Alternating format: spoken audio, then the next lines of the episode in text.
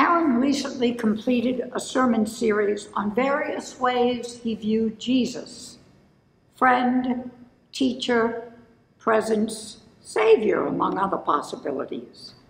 And last week he began a series based on Star Trek, using that as the theme for journeying. I told him I'd never watched Star Trek, but I had. The TV series, not the movies. The TV series began before Aaron was ever born. I loved that series and watched it weekly. So as I pondered what to preach today, my initial thought was to preach on how I view Jesus. But the more I thought about it, the more I realized that my assessment of him was very much a journey that encompassed many years and considerable thought. But more than that, I came to understand that all faith is a journey from what we've been taught to what we have come to believe. Perhaps for some people, that isn't much of a journey. For me, it was monumental. And in the process, Jesus underwent a metamorphosis. Not really, of course, but within my mind. He went from being a savior to being a mentor. And trust me, that journey was long and arduous. So I'd like to share some of my journey and how I arrived at a place so very different than where I began. Jesus is my mentor, and a mentor is quite different than a teacher. As I see it, a teacher offers you facts, things you need to know in order to navigate the world. A mentor, on the other hand, challenges you to think about facts and to question them if necessary. A teacher might teach you about the Tulsa Massacre of 1921. A mentor would ask you to challenge that and decide how that event shaped and molded the people to which it happened. By making a distinction between teachers and mentors, I hardly mean to imply that teachers can't be mentors. They can be. I've been fortunate. I've had some very good teachers and a few incredible mentors. I had a high school English teacher who was a mentor. Just how he became a mentor isn't clear to me. No doubt my memory is a tad cloudy on happenings in high school. What I do recall is that he challenged me to examine and investigate. Eventually, I was fortunate enough to encounter a mentor in seminary, one of my professors. Somewhere along the way, I think she realized she could mentor me. You see, a mentor can't be a mentor unless they find a receptive pupil. Both sides of the equation are necessary if the relationship is to work. But I didn't realize that initially. I wanted her to answer my questions, but she defied me by answering my question with a question. And trust me, that can be really annoying. I'd ask, "What are your thoughts on the resurrection?"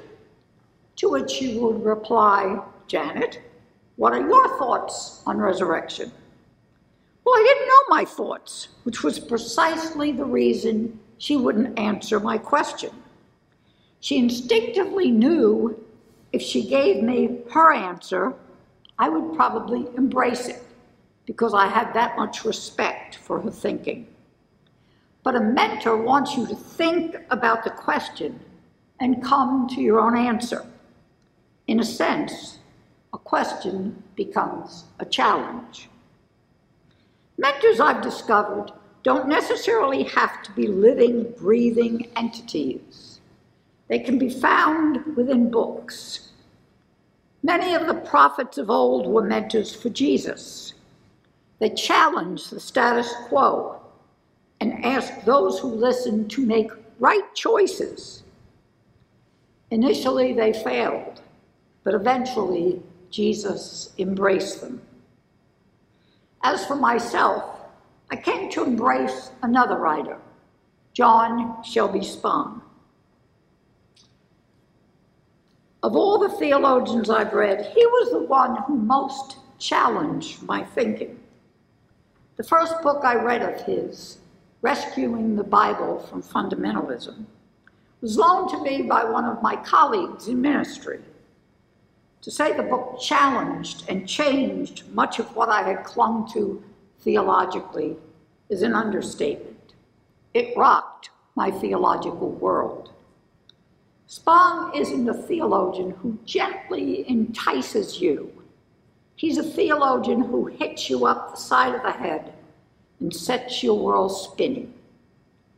My world did spin, and so I read more of his books. Spong became my mentor and did so in a compelling way. He offered me responses to questions I might never have thought to ask, not because I was timid, for heaven knows anyone who knows me knows I'm not timid, but because it somehow seemed irreverent to question writings of the Bible. I've been taught that the Bible was infallible scripture. I believed that for at least the first 30-plus years of my life. That's what I've been taught. And while I did raise questions about other facts I'd been taught, I somehow didn't feel I could mess with the Bible. Spong, however, led me to believe that there was nothing that couldn't be questioned. While the absolutism which accompanied me into seminary had crumbled somewhat, it was ultimately Spong who battered it down through his writings. He evaluated scripture through a logical, almost scientific lens, not a religious one. But what impacted me was more than his writings. I was fortunate enough to hear him lecture 4 or 5 times. When he lectured, he would always take questions, staying until everyone who had a question received an answer. Through those question and answer times, I came to realize Spong knew biblical texts better than anyone I'd ever known, including my seminary professors. More than that, he evaluated the Bible in new and challenging ways. And one fact emerged from his lectures. He really loved Jesus. What fascinated me and caused me no end of consternation was that on the one hand, Spong negated a great many of the details shared about Jesus in the Gospels. Yet he loves Jesus with a passion I've never encountered in anyone else. That may not come across in his books, but in his lectures and conversations with audiences, it was indisputable. Spong loves a Jesus that very few religious folk know. Where Jesus was born mattered not at all to him, and he didn't care whether Jesus engaged in miracles. Spong's Jesus was a man who understood who God was and worked to embrace that God with his life. This Jesus is inclusive, loving, and compassionate. Those characteristics were particularly evident through his table sharing. Jesus never would have thought to exclude anyone from the table, as my childhood pastor had, because he didn't know the person. Jesus would have never thought to exclude a president from the table because of any of his stances. The point being that Jesus never excluded anyone. He was gracious, merciful, and compassionate, characteristics used to describe Yahweh, the God whom Jesus learned about as a boy. Listen to these words from the Psalms. You, Yahweh, are a God gracious and merciful, slow to anger and and abounding in steadfast love and faithfulness. Another psalm reads, Yahweh is good to all, whose compassion is over all that has been made. How or why Jesus made the decision to embrace a God of mercy and grace rather than a God of judgment isn't something I know. Did his mother choose to teach him about a loving God? Or did his choice arise from his encounters with rabbis who tended to quote laws and render judgments? Did he make the conscious decision not to be like them, to act instead like the God of the psalmists, the God of the prophets? I don't know what caused Jesus to be who he was, to act as he did. What I do know is that Spong's analysis of Scripture reveals a Jesus who modeled his life after a loving God, and that Jesus became my mentor. Each of us, just as Jesus did, makes the decision to emphasize certain learnings over others, or maybe not. Consider the debate between the letter of Galatians and Ephesians. Galatians says, there is no longer Jew or Greek, there is no longer slave or free, there is no longer male and female, for all of you are one in Christ Jesus. It's egalitarian, to say the least. Ephesians, on the other hand, has this to say, wives, be subject to your husbands as you are to the Lord. Slaves, obey your earthly masters with fear and trembling. Hierarchical, not egalitarian. So which is it? Which should we follow? Biblical scholarship informs us that Galatians was written first, probably before 54 of the Christian era, earlier even than the Gospels. On the other hand, Ephesians was written much later, around 90 of the Christian era, some 30 years after Paul's death. Paul seems to have grasped who Jesus was. The writer of Ephesians didn't have a clue. Yet few people learn such details. What they might learn from those who teach them is which choice to emphasize. But let's fast forward my journey. The Jesus that Spong talks about in his books became my mentor. Why? Because that Jesus challenges me to be like him, to act in ways in the world just as God did. Unfortunately, I wasn't able to fast forward my life. It was a long, arduous journey. One does, after all, tend to emulate what we were initially taught in and through our childhood. What I learned from sermons as I grew up was a judgmental God, not a loving one. One could say that any God who chose to redeem me must be loving. But in order to need redemption, I first had to be determined to have little worth.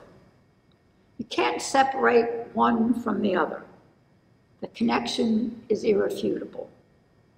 And since I had a judgmental father who rarely gave me the benefit of the doubt, he reinforced the image of God that I'd been taught. As a child, I probably didn't make the connection, but it was there nonetheless. It's also the reason I no longer call God Father, since my learnings all tended towards judgment rather than love. I assumed that judgment was more important than love. And you know what happens when you assume.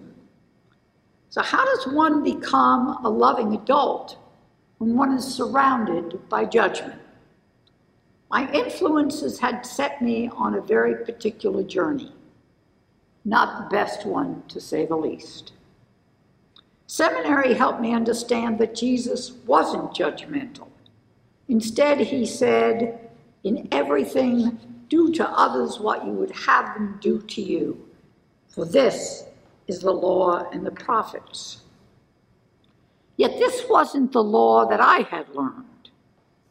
But that notwithstanding, Jesus had read it in his holy scriptures. It came from the book of Leviticus. You shall not take vengeance or bear grudge against any of your people, but you shall love your neighbor as yourself. I am Yahweh.